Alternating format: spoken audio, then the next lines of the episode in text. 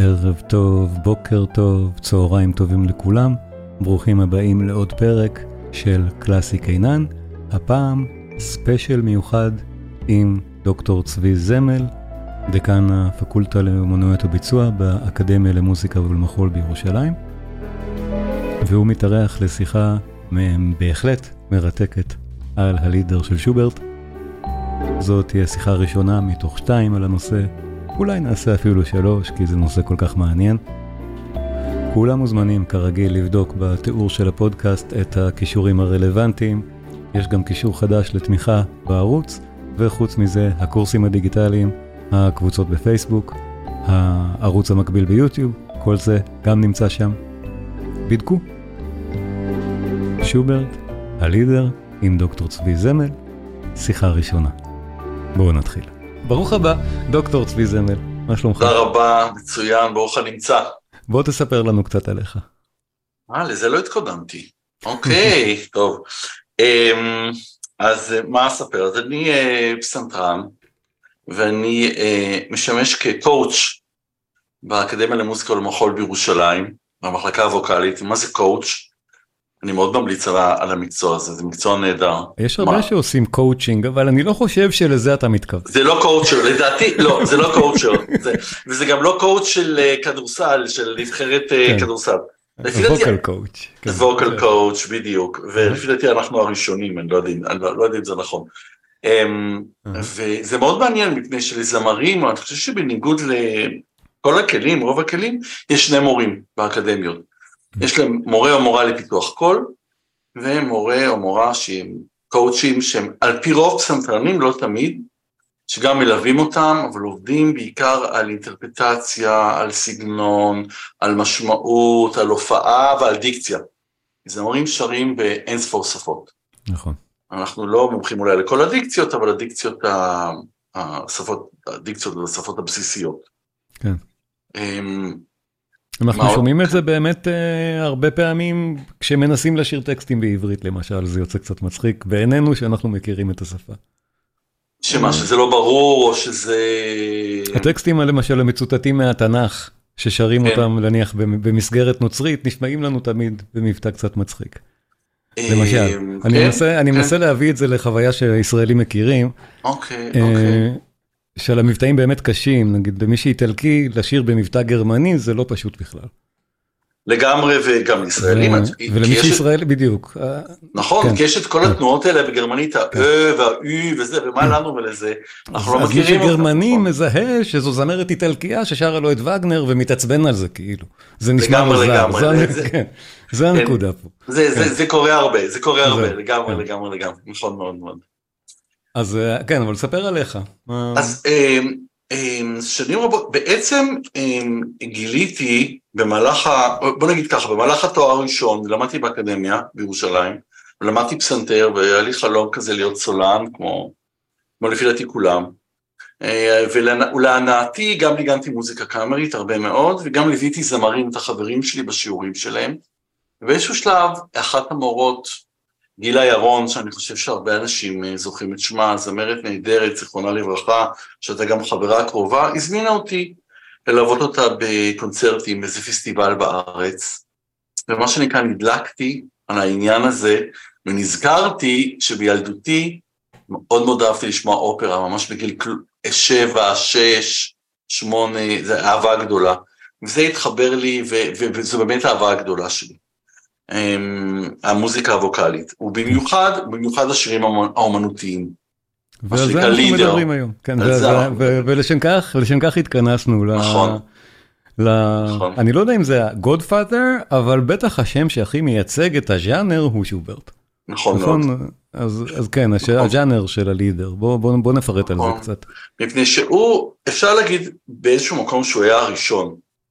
והוא ייסד אולי, למרות שכתבו שירים אמנותיים גם לפני, גם מוצרט כתב, גם היידן כתב. זהו, יש אה, הלידרים של מוצרט, אה, ושוב, צריך להגיד ברבים לידרים, נכון? למרות לידר, שזה קצת לא, מצחיק. לא, לא, לא, ממש לא, ממש לא. אני הייתי מעדיף להגיד לידים, אבל אף אחד לא מבין אותי. לא, לא, לא, לא, לא. כאילו- לידר, לידר זה הרבים של ליד. נכון? אז בעברית אתה רוצה להגיד את זה ברבים? לידר, לידר. לידר ולא לידרים. לא, כי לידרים כן. זה שירימים, כמו שאתה אומר שירימים. נכון, וליד זה היחיד. ליד זה היחיד, לידר זה ערבים, כמו בהרבה מילים בגרמנית, שזה כן. תוספת. לא, לכן, היה נראה לי, אף אחד לא מתבטא, לא אומר לידים בעברית. לא, לא אבל אומרים כן, לידים, לא, לא, לא, לא, נכון. היום זה כבר משהו אחר, נכון. אה, הפירוש אחר. ולמרות שהבנים של באך כבר כתבו שירים, הייתה אסכולה כזאת, היא אסכולה ברלינאית כזאת, צריך, כן, צריך לעשות אבל הפרדה בין הג'אנר של הלידר, השיר האומנותי הגרמני, לעומת סתם שיר, כי שירים תמיד כתבו. זאת אומרת, אה, שירים תמיד היו. אה, מה- מהרנסאנס גם יש לנו שירים. נכון, נכון, אז באמת מה זה שיר כן, אומנותי, מה- מה נכון, זה זו לידר, בעצם כן. השאלה, מה זה שיר האומנותי, אני חושב שההגדרה הכי טובה של השיר האומנותי, היא קודם, קודם כל באמת של ה...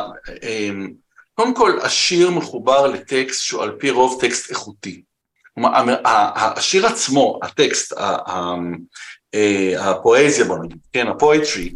הוא עומד במרכז של האומנות הזאת. כן. אם אנחנו שומעים למשל אריות, אנחנו אומרים, איזה מין טקסט כזה, לא ממש מעניין, לא ממש, לא ממש משמעותי, לא. בליד הטקסט הוא מאוד מאוד מאוד מרכזי.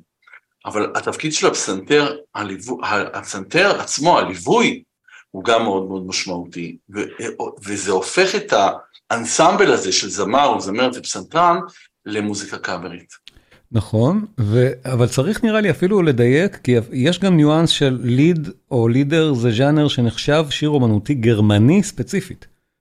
נכון. זאת אומרת, גם את העניין נכון. הזה צריך אולי, אולי להדק שם. אתה צודק, אתה צודק לגמרי, כי למשל במ- במקביל, אבל קצת יותר מאוחר, יש את המלודי הצרפתי, אבל ה- הסוגה הזאת, ז'אנר הזה, של הלידר או הליד הגרמני, קשור קשר הדוק לעניינים היסטוריים ותרבותיים. אומרת, הוא בעצם נוצר עם התפתחותה של שכבת הבורגנות במהלך המאה ה-19 בגרמניה, או בארצות הדוברות גרמנית אפשר להגיד. כן. את זה אולי זה יהיה יותר מדויק. כן, כן. והשיר האומנותי הפך להיות איזשהו סימן היכר של השכבה הזו, שרצתה להבדיל את עצמה מהאריסטוקרטיה הנבובה בידיה והריקנית, שנהתה אחרי האופרה, אחרי הפאר, אחרי, ה- נגיד, כן? והיא אמרה, לא, אני, לי יש ערכים אחרים. ערך אחד למשל זה החינוך, החינוך בבית. הילדים שלנו, אנחנו לא הולכים לאופרה, אנחנו מתכנסים לערבים תרבותיים בסלון שלנו, אנחנו קוראים שירה, אנחנו קוראים ספרות, אנחנו מנגנים, אין דבר כזה שהבנות שלנו לא יודעות לנגן פסנתר מעולה, גם, גם, גם הרבה פעמים הגברים, אבל גברות זה ממש היה חובה, איך זה, לא נכון. יכול להיות אחרת, אוקיי? נכון. והחינוך, הבילדום, כן, החינוך הגרמני לתרבות, ל- לאומנות, היה ממש אמ, בבסיס התפיסה של הבורגנות את עצמה. זה גם מה שאפשר להלחין ככה. לקהל שיודע לקרוא תווים ולנגן את המוזיקה, מבין אותה הרבה יותר טוב מנגיד הקהל הרחב של ימינו. נכון? ושמוכן לשלם גם על זה. בדיוק, שכשיודעים באמת לנגן, זה נראה אחרת. לגמרי, אפשר להיכנס לגמרי. לעומק האומנות. למרות אה, כן. שלגבי שוברט אה, אה, הייתה ביקורת גדולה שהשירים שלו קשים מדי לנגינה. זאת אומרת, אה באמת? הוא- כי- כן, כן, כי היום בדיעבד. אתה כפסנתרן יכול להגיד שזה יותר קל ממה שבא אחר כך. זה מאוד, זה מאוד נכון, למרות כאילו, ששוברט לא היה טכנית, טכנית, לא מדבר נכון, רגשית, נכון. טכנית, טכנית בלבד. נכון, נכון, כן. אבל זה- היה קשה. תראה למשל, בטהובן גם כתב שירים, והז'אנר הזה כבר התחיל להתפתח בימי מוצרט, בימי בטהובן, לא כמו בימים של שוברט, אבל בטהובן ושוברט די חופפים, אנחנו נכון. לא מדברים פה על פער אה, בכלל גדול לא. של שנים. זהו, רק ו- לסבר את האוזן, מי שלא זוכר, שוברט נפטר בסך הכל שנה וחצי אחרי בטהובן. זה, אבל הוא נפטר הרבה יותר צעיר. לכן אנחנו ב-31. חושבים שהוא אחריו, אבל בעצם הם לגמרי מקבילים, זה ממש, הפרש ממש. של שנה וחצי בזמן הפטירה של שניהם. אז במובן נכון. הזה הם בני אותו זמן. זו אנקדוטה קט- קטנה, בטהובן גם רצה לכתוב שירים, היו לו קשיים עם כתיבה כמה- ווקאלית, יש לו שירים, יש לו שירים, כן. המחזור הראשון, אה, לאהובה הרחוקה, בעצם, ש- המחזור הזה הוא שלו, כן. יש לו שירים, אבל הוא התקשה, ואצל מי הוא לקח שיעורים בכתיבת שירים? אצל סליירי, אצל סליירי, הוא אה, לקח באמת? שיעורים פרטיים, למה הוא רצה גם לכתוב שירים? כי זה היה עכשיו המודה, וגם שילמו, שילמו כן. טוב, כן, הגיוני. אה. ככה בטהובן באמת היה עובד, למרות שאתה מסתכל לאחור על היצירה של בטהובן, באמת אופרה או שירים, מוזיקה דרמטית מהסוג הזה, זה לא הפורטה שלו. ממש ממש זה- לא, וגם לא, זה- זה לא הייתה, זה לא- לא היה העניין. לא בכמות אוקיי. ולא באיכות. נכון. אבל, אבל לשוברט יש 600 שירים. כן, זה סיפור אחר. כן, שוברט זה ההפך הגמור. נכון. בדיוק, בדיוק, בדיוק. והוא עונה באמת על איזושהי דרישה ופותח מתווה חדש ומשפיע על שומן, על ברמס, על כל הבאים אחריו, שהופכים להיות, שהליד, כתיבת הליד הופכת להיות מרכזית אצלם. לא, לא יחידה, כמו אצל וולף, שהוא כמעט אך זה- ורק כתב שירים, אבל זה הופך להיות ז'אנר מרכזי מאוד מאוד מאוד. אני גם, אני גם אישית חושב שמאלר בסופו של יום מתחיל משם. לא, אה, לא, לא ממוזיקה סימפונית, הוא מתחיל מהליד לא, כן, כן, לדעתי. כן, כן, כן, כן, כן, נכון, הוא חושב על זה אחרת. אה, אבל אני, אני חושב שזאת נקודת המוצא שלו, ובמובן הזה גם שוברט זה השפעה מכרעת על מאלר, למרות שזה אולי נשמע קצת, אה, זה נשמע אחר. קצת לא, זה נשמע נכון. קצת לא שייך, אבל, אבל זה בהחלט שם. לא, אבל יש קו, יש קו לחלוטין, מאלר הוא בתוך השרשרת הזו, בעיניי לגמרי אתה צודק לחלוטין, כן. אלא שהמחשבה שלו היא סימפונית, נכון, גם השירית, היא נכון. כבר לא אינטימית כזאתי, שזה לקול ולחדר או לפסנתר ולך עצמך, אולי ולקומץ חברים, או כן. לקומץ אה, אה, משפחה. טוב, כן. על מאלר אפשר יהיה לעשות באמת דיון נפרד ומעניין, מה, כן. מה לשוברט ולמאלר, כי זה כשלעצמו, אתה יודע, פרק שלם, לדבר על נכון. הקשר אה, בין, בין שניהם, אבל בוא, בוא נשמע קצת מוזיקה ואז נמשיך את הדיון. השיר, גרח, גרחן וליד הגישור, כן, זה שיר מאוד מוקדם של שוברט. נכון, הוא כתב אותו, הוא הכין אותו בגיל 17, כל כך כך מוקדם, וכבר זה שיר כל כך יוצא דופן אה, בבשלותו, בשלמות שלו, ובאמת הפך לאחד מהשירים הידועים בז'אנר. אמ, ויש פה כמה דברים מאוד מאוד מאוד אה, מעניינים לשים לב אה, אליהם. אחד הוא דווקא בתפקיד הליווי. תפקיד הליווי מפסנתר מורכב מביד ביד ימין מנוגנו- מנוגנת מנגינה שחוזרת על עצמה והיא מתארת את הגלגל, את התנועה של הקישור כל הזמן, כל הזמן. אבל ביד שמאל יש איזשהו ליווי אחר, והליווי הזה מתאר לדעתי גם את הפדל, הרי יש מין כזה פדל שמפעילים את הקישור של התביעה, וגם את המחט המקפצת. זאת אומרת, הוא יוצר, אה, שובר בליווי, ייצוג של המציאות, בוא נגיד המכנית, אם אפשר להגיד, הטכנית, בעוד שגרייטשן שרה את המציאות שלה, את הרג, הרגשות שלה. כלומר, יש פה איזה, איזה מין קומבינציה כזאתי, כפולה, כמעט דואלית כזו, של הפעולה של התביעה ושל הרגשות של גרייטשן. אבל באיזשהו שלב, הפעולה של התביעה הזו מפסיקה, ועוברת לאיזשה, לליווי שהוא אה, מתאר, אה, אה, ביחד עם הטקסט, את דמותו של האהוב, האהוב שגרצ'ן מאוהבת בו, והיא עוברת מהרגשות שלה, שהיא מרגישה אותם במציאות, אל הפנטזיה, אל, הז, אל הזיכרון שלה. זאת אומרת שיש פה איזשהו משחק אצל שוברט, שהוא בא לידי ביטוי בצלילים, בכמה מצבי תודעה. זה בעיניי גאוני לחלוטין. באיזשהו שלב היא מגיעה, יש האומרים שהיא בעצם מתעלפת מעוצמת הרגש, ומלאכת התביעה נפסקת, כאילו הקישור מפסיק את פעולתו, ואז אפשר לשמוע את החזרה ההדרגתית, את ההפעלה ההדרגתית של גרצ'ן את הקישור, ממש שומעים את זה, מין הפסקות כאלה, ושוב חוזרים אל מלאכת התביעה והיא חוזרת אל עצמה. לנוחות מאזיני הפודקאסט, אני מקריא את הטקסט בתרגום לעברית. התרגום הוא של ידידיה פלס. גרצ'ן ליד הקישור. מנוחתי אבדה, ליבי כבד. לא עוד אמצענה, לעולמי עד. אם אין הוא איתי, טוב לי מותי. כל העולם עליי שמם.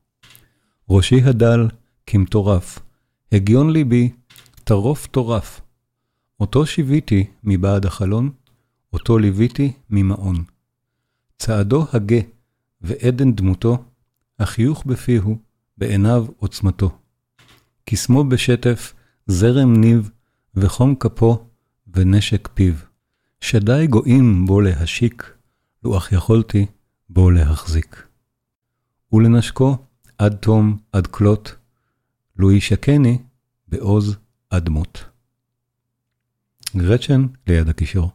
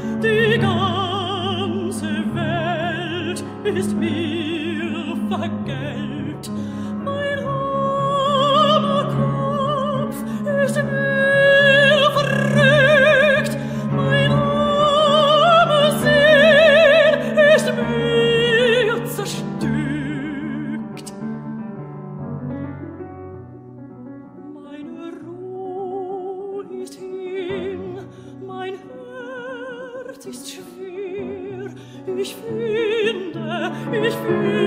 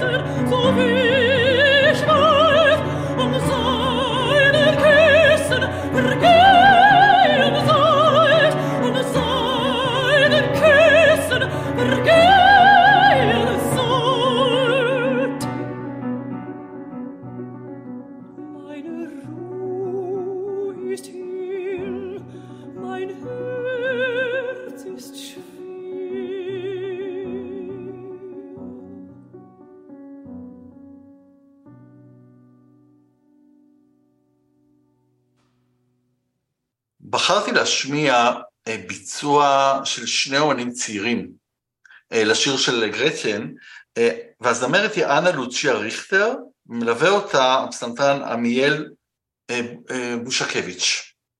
הבחירה שלי הייתה גם מפני ש... קודם כל מפני שהם מצוינים, כמובן, לא הייתי בוחר משהו שהוא לא, שהוא לא מצוין, אבל גם מפני שהם צעירים ומאוד מאוד מאוד devoted, מה שנקרא, ו-dedicated לביצוע של, אה, של לידר.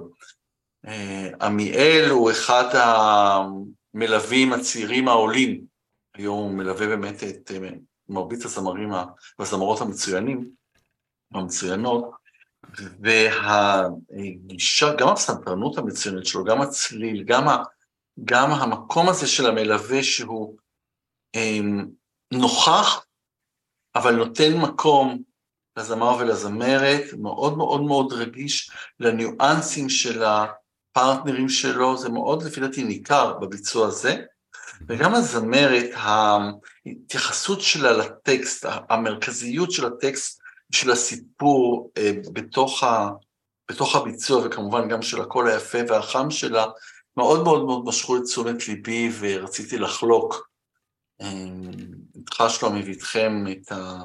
את הביצוע הזה. זה באמת, זה באמת ביצוע נהדר שלא הכרתי. יפהפה, כן, נכון. נכון. גם אני לא הכרתי יפה, אותו. צריך, צריך להגיד, זה מצולם יפה, זה מאוד אלגנטי, זה הכל נהדר שם, כן. אז תשמע, מי שרק מאזין, ת- תסתכלו גם בסרטון.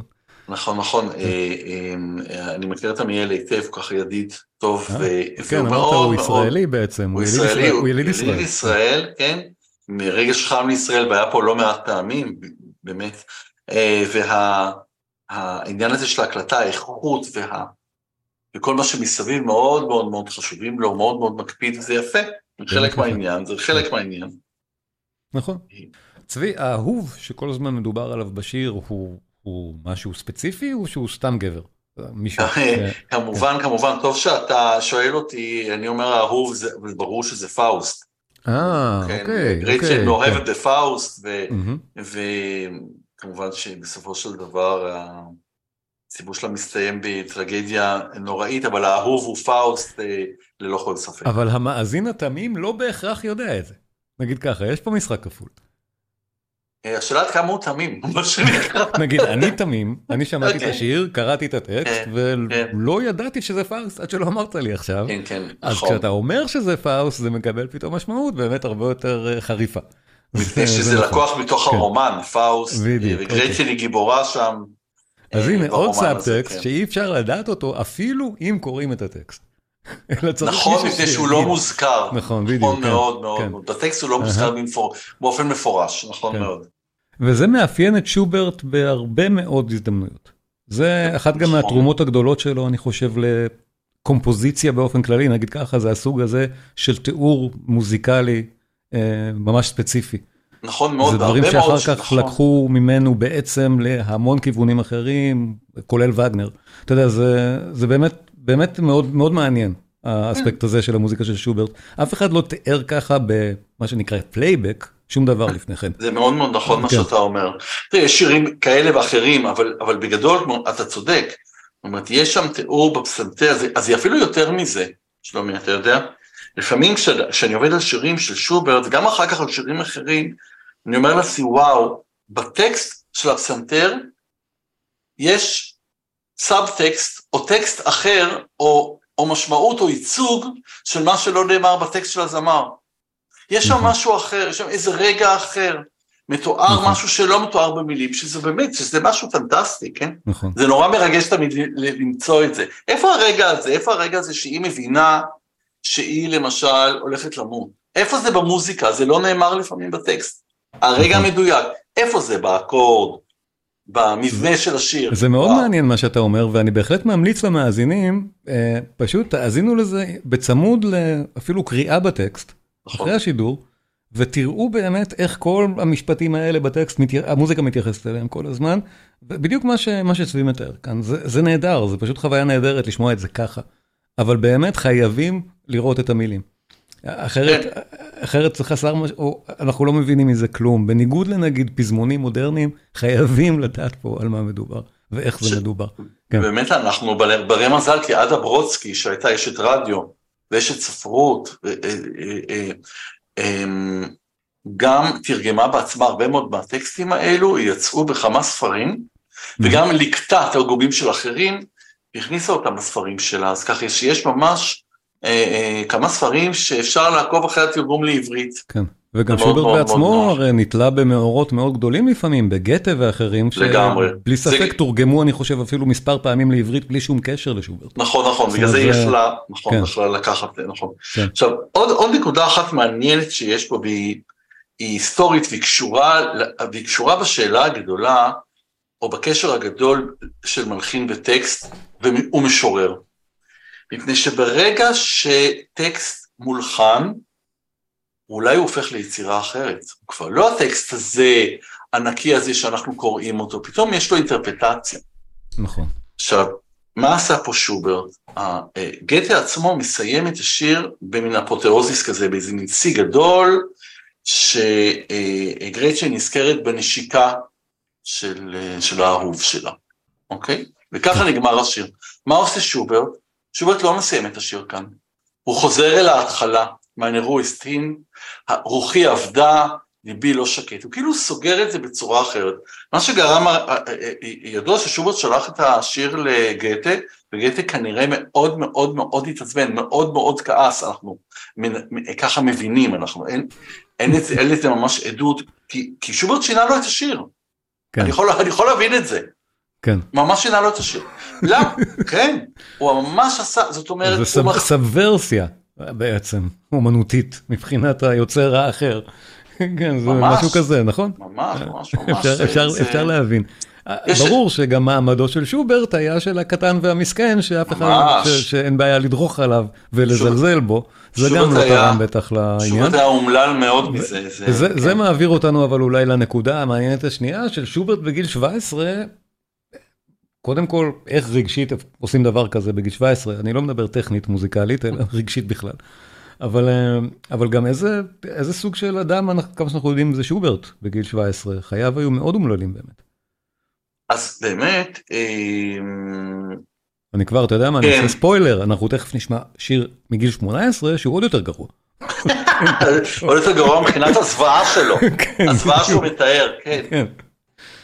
אז מה אתה אומר? כן. זה נורא, אנחנו נגיע לזה אולי בשיר השני, אלא הקשר באמת של שוברט, אה, אה, האם מלחין כותב את עצמו, האם הוא כותב את התקופה, מה, מה בעצם הוא כותב, מה כן, בעצם הוא נכון. מספר ומייצג, אז נגיע לזה, זה, זה מעניין, יש לי איזה מין, איזה מין השערה, איזה הנחה שלי, אבל אמ, שוברט אה, מחליט באיזשהו שלב, קודם כל שוברט אה, לומד קומפוזיציה, אה, הלחנה, ויש לו, מקבל חינוך מוזיקלי, ומל, ו, ועובד כמורה זוטר בבית ספר של אביו. עד שבאיזשהו זמן נמאס לו איזושהי תקופה והוא מקדיש את עצמו לכתיבה בלבד, חיי, חי חיי חוסר, ממש. בעצם גר עם חברים שלו ועם פטרונים, ממש לא מצליח בעצם לכלכל את עצמו, אה, כסף לא מעניין אותו, תהילה לא מעניינת אותו, הוא נמנע ממפגשים, למשל שהפטרונים שלו המעוניינים, או המוציאים לאור שלו, בכל אופן הוציאו. אתה יודע, מתוך 600 השירים, 176 שירים יצאו לאור, אמנם איזה סימפוניה אחת, אף, רוב היצירות לא יצאו לאור בחייו, אבל ניסו, מה שנקרא לקדם, לעשות uh, קידום מכירות, לא עניין אותו בכלל בשום אופן. הוא העדיף להיות עם חברים או לטייל, ב, או לטייל בטבע. אם הוא היה למשל פסנתרן וירטואוז גדול, אז היה לו יותר קל, אבל הוא גם לא היה זה. נכון. אז חייו באמת היו, אה, הוא חי בעוני גדול, הוא קיבל קצת כסף, הוא הזמין כל החברים לפונדק, ובזבז את הכסף על אה, אוכל ושתייה. ממש, ממש כך הוא חי. עכשיו גם אפשר אולי להגיד שיש הרבה מאוד ספקולציות לגבי, לגבי חייו האישיים, שיכול להיות שזה גם רלוונטי. אנחנו כבר יכולים הרי לומר, הוא, הוא נפטר מסיפיליס. מסיפיליס או עוד מאיזושהי ו... מחלה מסוג של טיפוס, האמת, הוא גם היה איזשהו סוג של מחלת מעיים, כן. וכנראה גם שאורח חייו היה די פרוע, לפחות מינית, בצורה שלא כל כך עוזרת לחיים מסודרים, נגיד ככה. כן. להשתולל באורגיות ודברים מהסוג הזה. אני לא יודע על זה. שוב, זה מה שהרכילות שכתובה, אתה יודע, אני באמת גם לא יודע. תראה, אבל... מדברים על הרבה, הרבה, הרבה ספקולציות. מדברים נכון. למשל, היה בעצם על הג'נדר הוא המשיכה המינית שלו, אם הוא היה הומוסקסואל. זה לא גם אישי מאוד רציני, בזמנו ודאי. נגיד ככה, זה מסוג הדברים שיכולים בהחלט להשפיע על מצבו הנפשי, בטח. כן, הנפשי התכוונתי להגיד, כן. נכון, לא הייתה בעיה להידבק בסיפיליס בתקופה הזאת. כן, זה לא היה, זה הרבה מאוד מאוד מאוד אנשים נדבקו. לא הייתה לו, לא ידעו על איזושהי זוגיות שהייתה לו, ההערכה היא שהוא נדבק, שהוא הלך לבית זונות, אי אפשר לדעת, כמובן, אין על זה, אין על זה. לא, לא, ברור. לא, לא רק הסיפיליס זו הנקודה, אבל אורח חייו היה כנראה הולל, לפי, לפי כל התיעודים על המסיבות ו, וכאלה. מה, מה בדיוק הלך שם? הסיפיליס כנראה זה רק האנקדוטה בסוף. כן, מה שמעניין בהקשר הזה, דיברנו שלומי, זה שהחברים שלו, והיו לו חברים מאוד מאוד קרובים, לא ידעו שהוא חולה. הוא הסתיר את זה. זאת אומרת, בעצם אנחנו מדברים פה על בדידות, בדידות נוראית.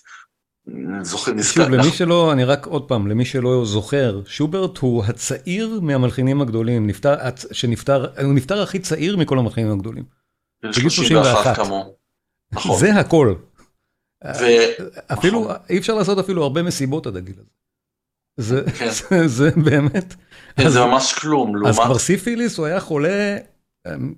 כמה שנים. כל חייו הבוגרים בעצם. כמה שנים, נכון. בסופו של דבר, זה הכל. נכון, נכון. זה כן, זה נורא, זה, זה הטרגדיה הכי, אני חושב שזה המלחין עם הסיפור הכי טרגי בתולדות המוזיקה, למרות שיש הרבה מאוד טרגדיות אחרות בהיסטוריה של המוזיקה. הרבה מאוד. זו, זו. כן, כן. כן, כן, קשה להשוות, אתה יודע, בין הטרגדיות, אבל לי, אבל, אבל הטרגדיות הכי גדולה בעיניי זו הבדידות בכל אופן.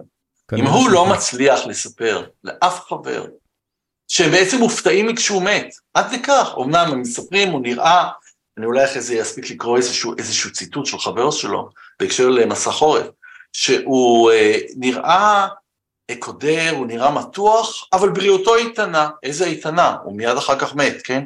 חברים הכי קרובים, במכתבים שלהם יש הרבה הרבה הרבה תכתובת אה, סביב שוברט, של חברים ביניהם עם כן. שוברט, שוברט.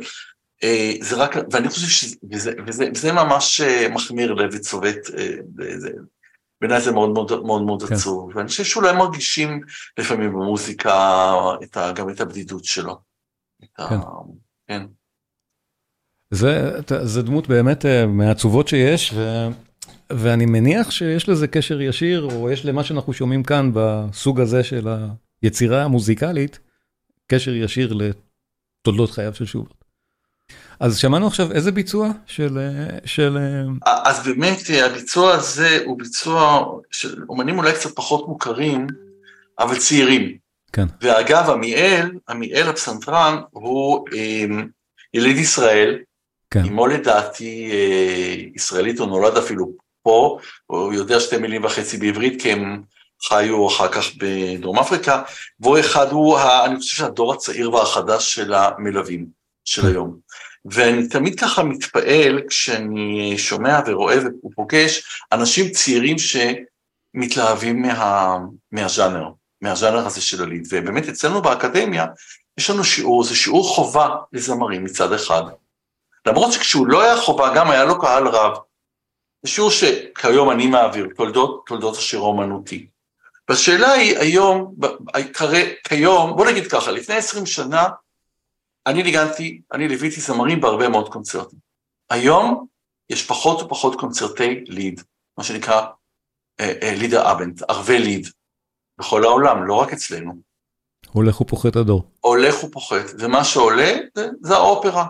כן, שם יש את הכסף הגדול נגיד, שם יש את הפרסום, שם יש את הניצול, אנחנו נזכרים ב, ב, במה שאמרנו בהתחלה, בהתחלת השיחה שלנו כן. על האריסטוקרטיה, ו, אמ, ו, ו, ואני שואל את עצמי, אוקיי, אז, אז יש טעם בכלל, יש, יש סיבה ללמד את הז'אנר הזה, כי יכול הולך ונעלם, ואני נזכר בזה שפעם שאלו את דיסקאו, את אחד מגדולי ה... דיטר- דיטריש פישר דיסקאו, כן, אחד אנחנו בטח נשמע אותו היום.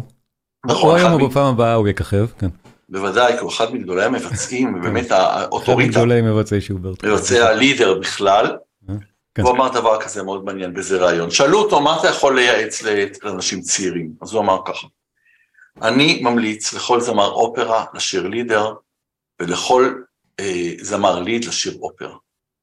ולמה זה? מפני שזמר הלי, האופרה יקבל איזה מיניאטורה קטנה, ויצטרך ללטש ולעבוד על כל הפרטים, זה יעזור לו מאוד בביצוע של האריה שלו, שלא תהיה כזו איזה מין משהו קצת שטחי, ובלי להסתכל לעומק, ובלי להסתכל על הפרטים.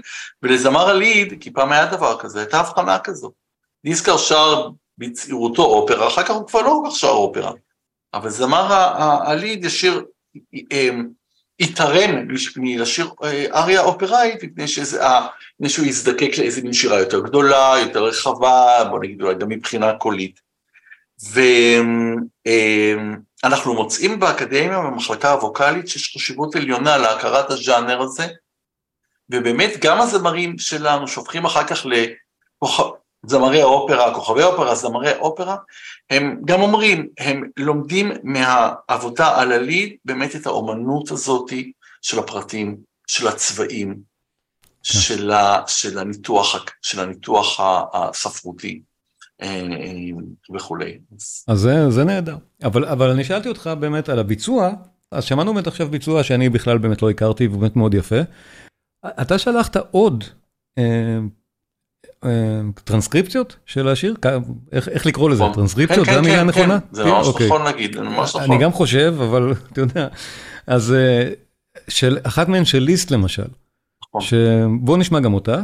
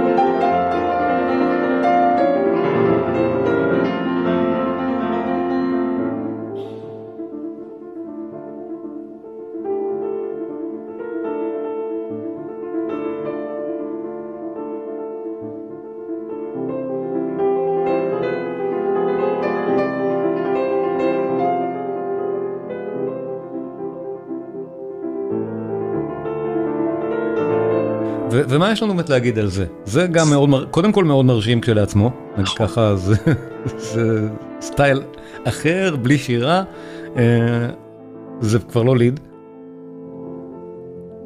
לא ליד זו יצירת סולו לפסנתר. נכון? כן. ועדיין יש לזה הרבה מאוד חשיבות, וזה מרשים נכון. ויפהפה כשלעצמו, אז, אז כן, זה גם קשור. אנחנו חווים לליסט את הפרסום של שוברט, אולי בלעדיו לא היינו מכירים אותו. כששוברט, כשליסט הכיר את השירים של שוברט, הוא מאוד מאוד מאוד התלהב, כתב את הטרנסקריפציות האלו, וצייר איתם ברחבי אירופה. כן. כמובן, נתן את הקרדיט לשוברט. אבל זה היה אנשים- חלק מה, מהסט הווירטואוזי שהוא היה נותן בקונצרטים של עצמו בתור כוכב על וירטואוז לגמרי, פסנתר, ש... לגמרי. הוא באמת היה כוכב, כוכב פופ, היו נשים אבל מתעלפות. בקהל, זה היה כזה. נכון, כן. נכון, נכון, נכון, היו זורקים שם, כן. נכון, ממש ככה. אה, אה, אבל אנשים, אנשים פתאום ראו, וואי, מי זה השוברט הזה? מה זה השיר הזה? בוא נבדוק. וככה גם בלונדון וגם בפריז התוודע הקהל לשוברט אחרי מותו, כמובן, נהדר. ליסט, כן? כן, דרך הטרנסקריפציות האלה הנהדרות, אני חושב, שלי, כן, שגם באמת- הפך אותן לאיזה יצירות חדשות, למשהו אחר לגמרי, ועם, עם, ש, ו, ו, ו, עם כל הכבוד, זאת אומרת, שהן עומדות בפני עצמן,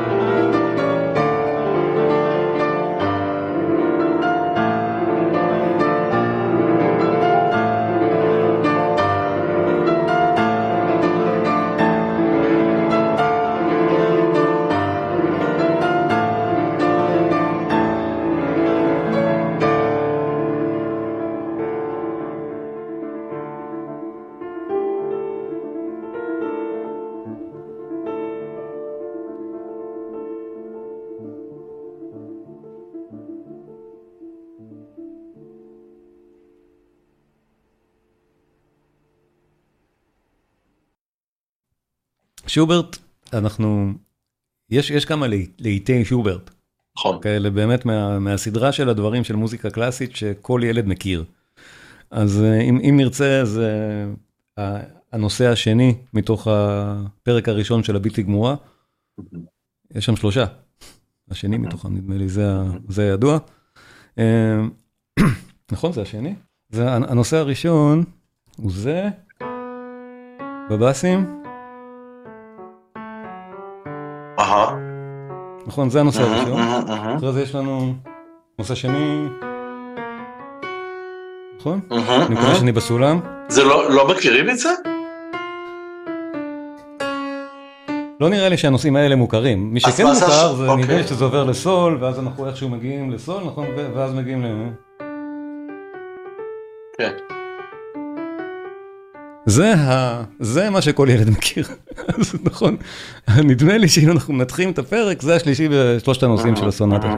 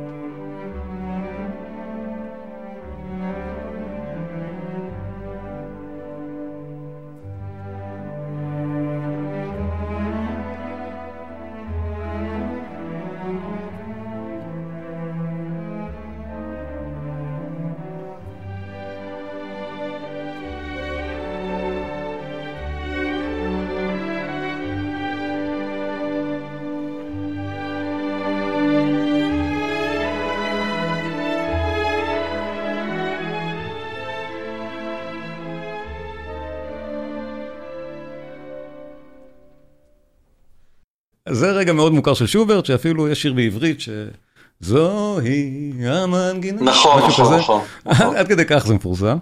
אה, יש אה, נגיד אה,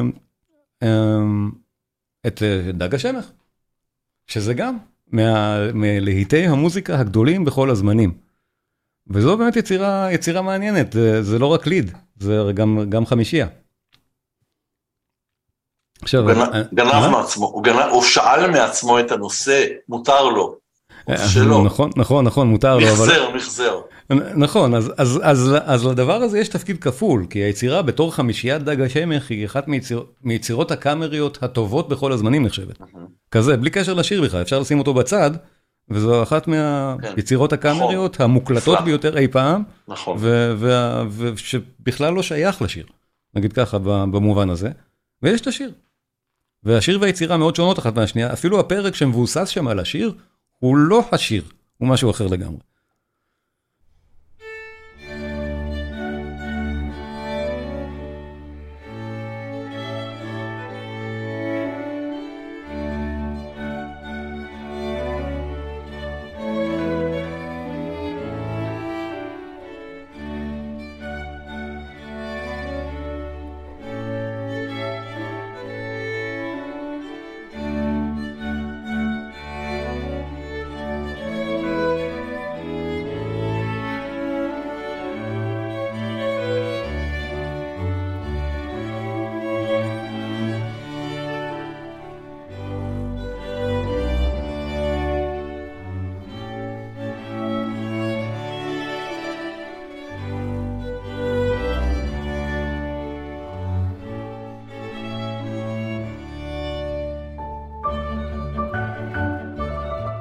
אז אה, אני אשמיע גם מעט מזה, אבל בואו נדבר רגע על השיר, ואולי גם על ההקשר שלו לתוך חמישיית דג השמך המפורסמת.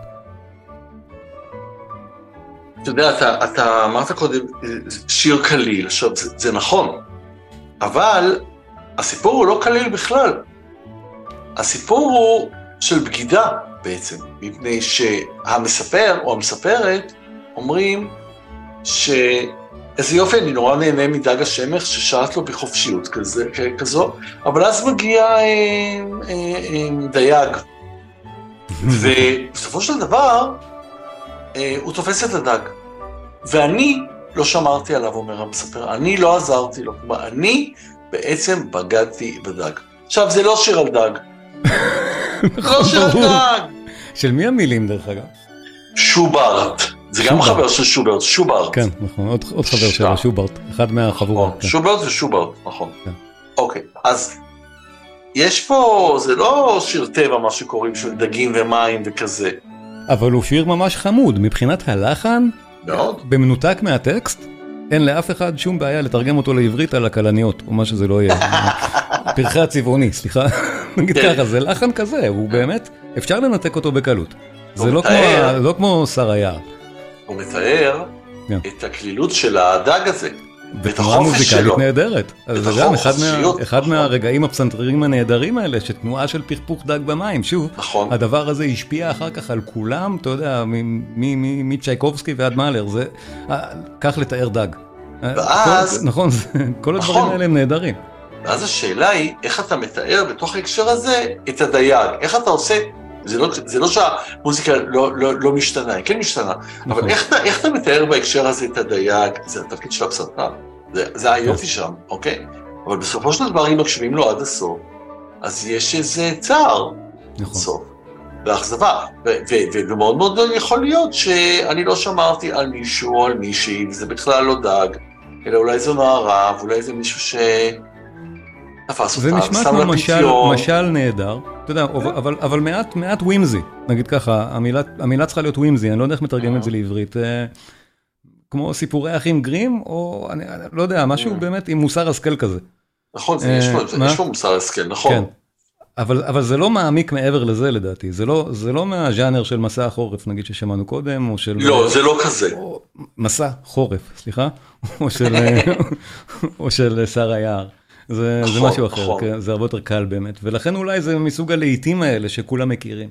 שוברט הוסיף בית בפואמה שלו, בשיר הוא הוסיף בית, הבית האחרון מזהיר נשים מפני גברים.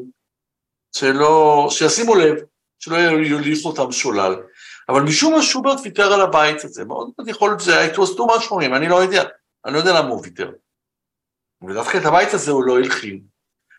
ויש על כך ביקורת, זאת אומרת, יש כן. כן. ביוגרפים של שוברט שמבקרים אותו על ההחלטה אז זה הזאת. באמת, זה באמת מעניין, מה, מה דעתך, למה הוא, למה הוא בחר שלא?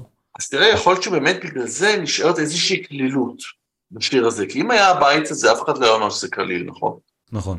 זה שיר אזהרה. אבל, אבל תראה, אני אמרתי קליל בהתייחסות קצת שונה. ובמקרה הזה היא לא לטקסט בכלל. כי זה סוג כן. של ג'ינגל, זאת מילה לא נעימה תהיה להגיד. אבל, אבל זה כמו, אתה יודע, כמו החמישית של בטהובן, זה סוג של ג'ינגל, אתה יודע, לפחות הפתיחה שלה, כן. בלי להעמיד בערכה זה ג'ינגל, אז גם זה ג'ינגל. אה, אתה יודע, והמסר הדרמטי של החמישית פחות רלוונטי להיותו של הדבר הזה רינגטון. אה, אותו דבר, המסר הטקסטואלי העמוק יותר או פחות שיש לטקסט במקרה הזה של הליד, הוא לדעתי מעט שולי יחסית לאימפקט של המוזיקה במקרה הזה. ולכן זה אחד מהלהיטי שוברט הגדולים, אתה יודע, בכל הארצות, לא רק הדוברות גרמנית, כמו הסימפוניה הבלתי גמורה, הקטע ההוא. זו, זו דעתי.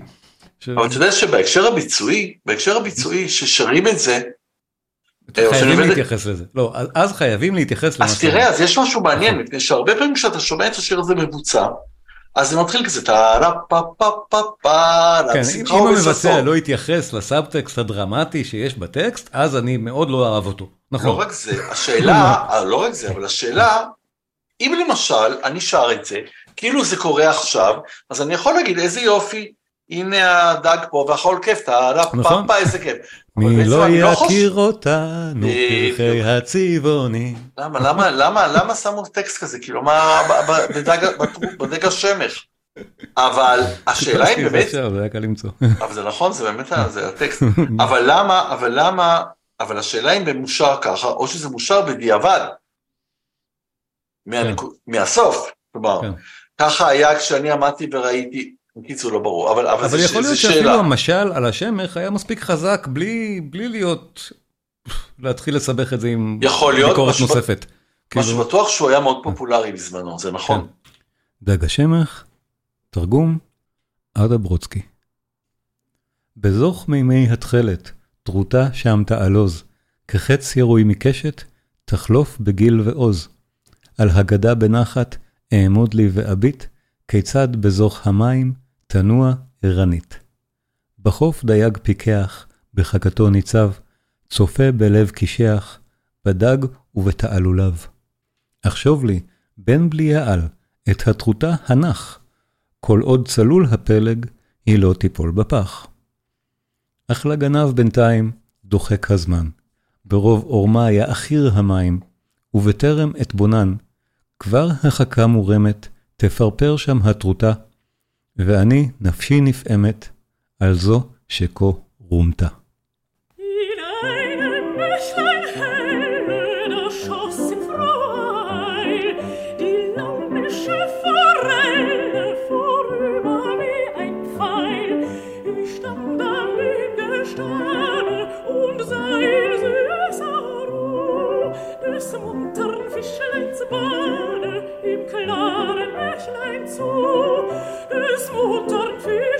Bade im klaren Bächlein zu.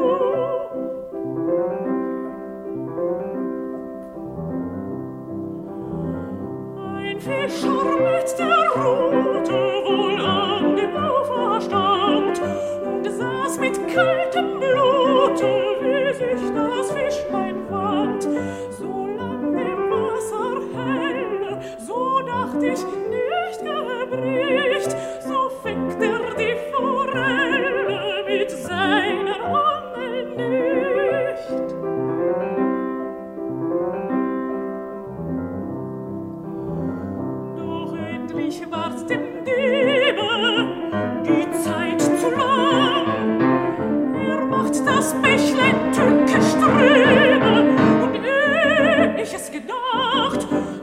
zuckte seine Rote, das Fischlein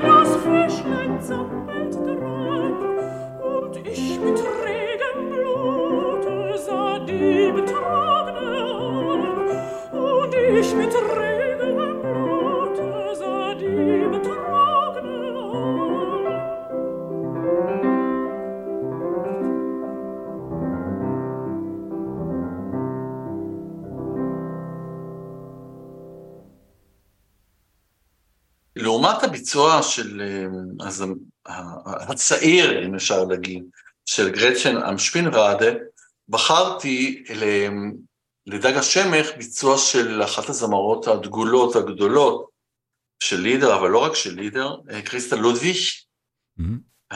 שמלווה אותה בהקלטה הזאת ג'פרי פרסונס, שהוא גם המלווים הבולטים והידועים מהתקופה של אה, קריסטל לודוויש.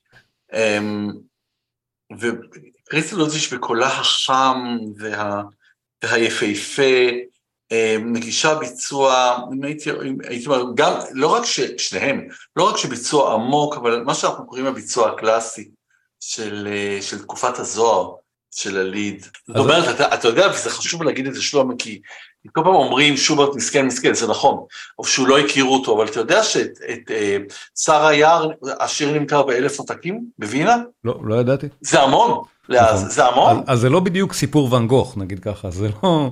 לא, זה הכירו, לא... הכירו, כן, למרות כן, שיש לי, יש, אני לא הספקתי לקרוא, אבל יש איזה קטע שהומל, המלחין הגדול, מגיע עם uh, התלמיד שלו, שנדמה לי קראו לו, זה הילר, שהיה... Um, מנצח מאוד מאוד מפורסם, והם לא הכירו את שוברט, הוא מספר בזיכרונות שלו, שאיזו חברה שלהם, ידידה אמרה בואו בואו תקראו מלחין צעיר, ושהוא ממש מספר איך הם ישבו ושמעו את היצירות של שוברט, ושהומל אה, ממש בכה. שמע כן. את המוזיקה ובכה. הוא לא היה כזה ידוע, זה נכון. תראה, יש, יש אנקדוטות מאוד מעניינות לגבי מה קרה עם שוברט וה, וה, והאקספטנס שלו, אבל באמת לא ידעתי שזה נמכר באלף עותקים, ואם כן. כן, אז איך שוברט נותר עני, זה גם שאלות טובות. אבל... אה, בזבז את הכסף. בזבז את אוקיי, הכסף. אז... אז יודעים. כן, כזה. אז אני, אני חשבתי באמת כן. שלא עניין אותו כל כך, או שהוא לא זכה להתפרנס מכל השוברטיאדות, כי אף אחד לא שילם על זה. זה היה תמיד הרושם שלי. אבל אה, כך או כך, היה די אומלל. אה, בכל מקרה, כן, מסתבר, מה, מה שאתה אומר, שמסתבר שזה הצליח. כשיר ומספיק בשביל שיזמינו משוברט יצירה נכון. שלמה שמבוססת על, על השיר הזה. והיצירה היא יצירה ארוכה, בוא נגיד החמישייה למי שזוכר, זה, זה יצירה קאמרית של אה, חמישה פרקים, ארבעה, לא, לא זוכר כמה יש שם, חמישה, אה, חמישה פרקים. חמישה פרקים. כן, יצירה ארוכה.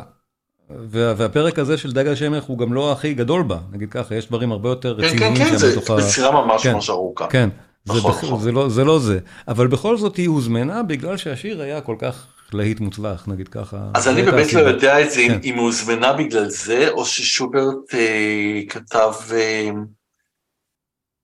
בטוח שהשיר היה מאוד מאוד ידוע ופופולרי, כן. זה, אני, זה אני יודע להגיד.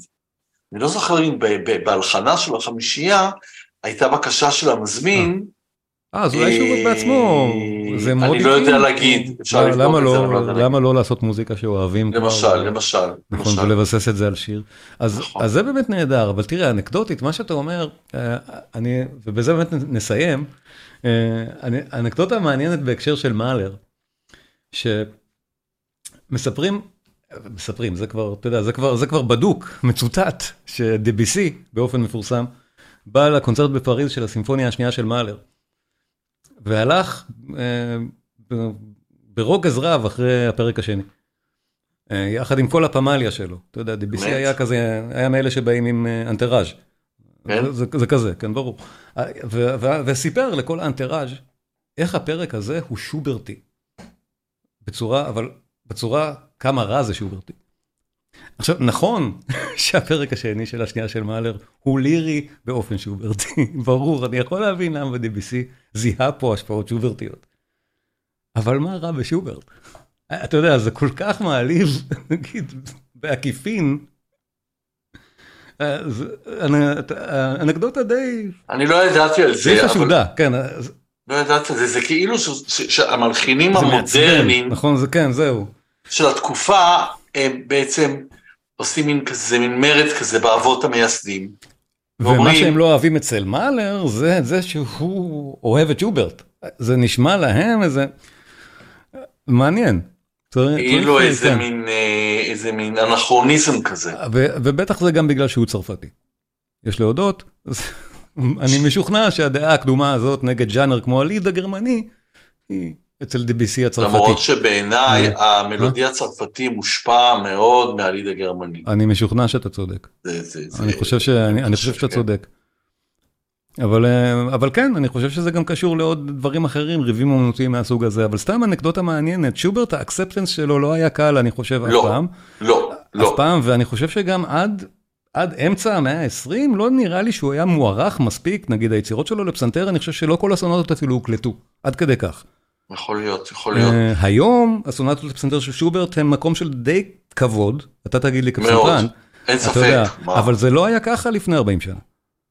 תראה, לא רק אה, זה, לא רק זה, זה לא גם- היה בכלל ליד בטהובן מבחינת כבוד אומנותי נגיד ליצירות כן. האלה.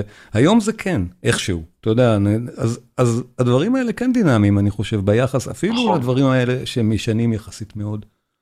תראה, הקבלה של מסע חורף אה, אה, אה, אה, הייתה קשה, כי זה כן. היה גם קש... בלתי נסבל, הטקסטים, והמוזיקה הדיכאונית הזו, ואפילו טענו שהיא מונוטונית, שזה שירים מונוטונים. גם אתה יודע, מחזור, לא היה דבר כזה לפני זה, זה תראה, מחזור נורא לא, ארוך. דר- בהאזנה לא דרוכה ושטחית, זה יכול להישמע מונוטוני. לפעמים שוברט אפילו עושה את זה. בכוונה. אתה יודע, יש שם הרבה שירים שהם בכוונה מנוגנים מונוטונית וכתובים ככה, אתה יודע. נכון, זה, זה ביקורת אולי נכונה. אבל כל כך לא רלוונטית. זה בדיוק הנקודה פה. כן, תראה, גם באמת היו רגילים לשירים, אז אוקיי, בטהובן כתב מחזור קצר אליו, כן? כן. קצר מאוד. ופתאום יש לנו פה מחזור, 24 שירים, מה זה יותר משעה, זה 70 דקות. כן, אנשים לא ידעו, אני חושב, לאכול את הדבר הזה. נכון. אנשים מתקשים עם חדש, חדשנות. מה זה נכון. הדבר הזה? איך אני אוכל את זה? זה כמו היום מוזיקה בזמננו באיזשהו אופן, אני חושב, מה אני עושה עם הדבר הזה? טוב, זה, דיון- אתה יודע מה, זה יהיה דיון מאוד מעניין לגבי מוזיקת בת זמננו. נגיד, אתה ראית קצת ממה שעשיתי על שוסטקוביץ', אז זה דיון שאני אשמח לעשות איתך. נגיד ככה, אוקיי, מה, מה, אוקיי. מה, מה קרה במאה ה-20, זה, אתה יודע, כן, למה הכל כן. התפרק, זה דיון מעניין. אבל בהקשר ההוא של האקספטנס של שוברט, של כן. ה... איך אומרים את זה בעברית? קבלה. קבלה. כן. אז את הקבלה של שוברט, ה- אני חושב שהניצחון הכי גדול של שוברט ב... לאחר מותו, בעצם מוכח מההיסטוריה של הבלתי גמורה. שנעשה מאמץ רציני מאוד 40 שנה אחרי מותו של שוברט לחפש כל שבב של דבר שהאיש כן. כתב. כן. בכל, באירופה. לא רק בווינה, בכלל. ככה היצירה הזאת בכלל נחפרה בסוף. מתוך מאמץ קשה, כל דבר שהאיש כתב, איכשהו עכשיו להוציא מתהום הנשייה שם שהוא השאיר אותם במגירות. חפרו את זה, אתה יודע, ובסוף, אה, אוקיי, זה סיפור, סיפור ארוך ומעניין, מעניין, אבל לקח כן. 40 שנה ליצירה להיות מבוצעת בבכורה שלה בווינה, כן. וזה הצליח בטירוף, הרי נכון. בימיו של שוברט שום דבר, אבל כשזה כבר לא. יצא, הבלתי גמורה, הבכורה שלה, זו הייתה שיחת העיר הכי גדולה שיש. אתה יודע, זה ב-40 שנה אחרי מותו של שוברט הוא כבר אגדה כזאת גדולה, שהבלתי גמורה מבוצעת ברעש רב והופכת להיות אחת נכון. הסימפוניות המבוצעות אי פעם. לדעתי זה- בימיו לא ביצעו אפילו סימפוניה אחת שלו, אם אני לא טועה. אני, אני אולי לא, אחת או לא, אפילו לא לא. יודע, ה- שאני באמת, פה הסתכלתי על זה. וגם אפשר להמליץ למאזינים, הסימפוניות של שוברט הן נהדרות. תקשיבו לגמרי, למרות לגמרי. שלא כולן נחשבות, אבל תק- תקשיבו לשלישית, היא כל כך כיפית, החמישית נהדרת. נכון, טוב. התשיעית אני לא צריך לספר לאף אחד, אבל גם נכון. האלה הן נהדרות.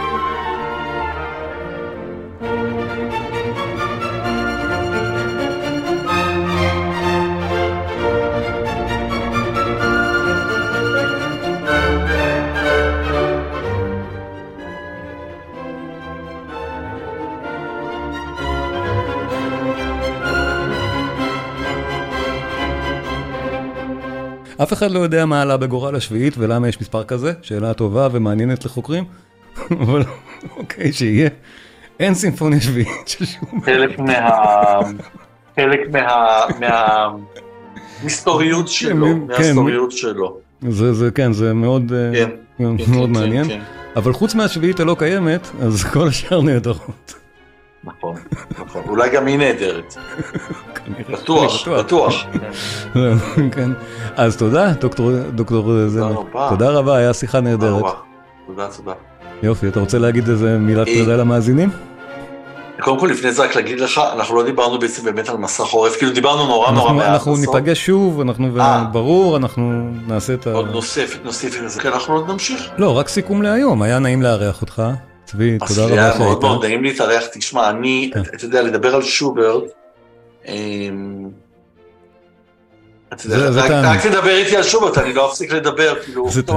אני- מלא בראש כל כך הרבה שירים, הצוורג, וגם לשמוע, הגמד, בלדות. כן. וגם לשמוע שוברט, ובפעם הבאה גם תוכל לנגן לנו קצת. אז זה בכלל יהיה נהדר. תודה רבה לדוקטור זמל על השיחה הנפלאה על שוברט. השיחה ארכה הרבה יותר זמן ממה שראיתם עכשיו בסרטון שאני ערכתי לשעה. יש לנו יותר משעתיים של, אה, של דיון על שוברט, ואני אשחרר במהירות גם את הפרק הבא, המשך השיחה עם צבי זמל על שוברט, ובנוסף אנחנו ודאי שנעשה גם עוד, כי הנושא באמת מרתק ויש המון על מה לדבר. אז uh, בפעם הבאה עוד כמה לידר, מסך עורף, אבל לא רק, וזה עתיד להיות באמת באמת מרתק. אז תודה רבה לכם על ההאזנה, ושוב תודה ענקית לדוקטור זמל על השיחה המרתקת הזו. נשתמע.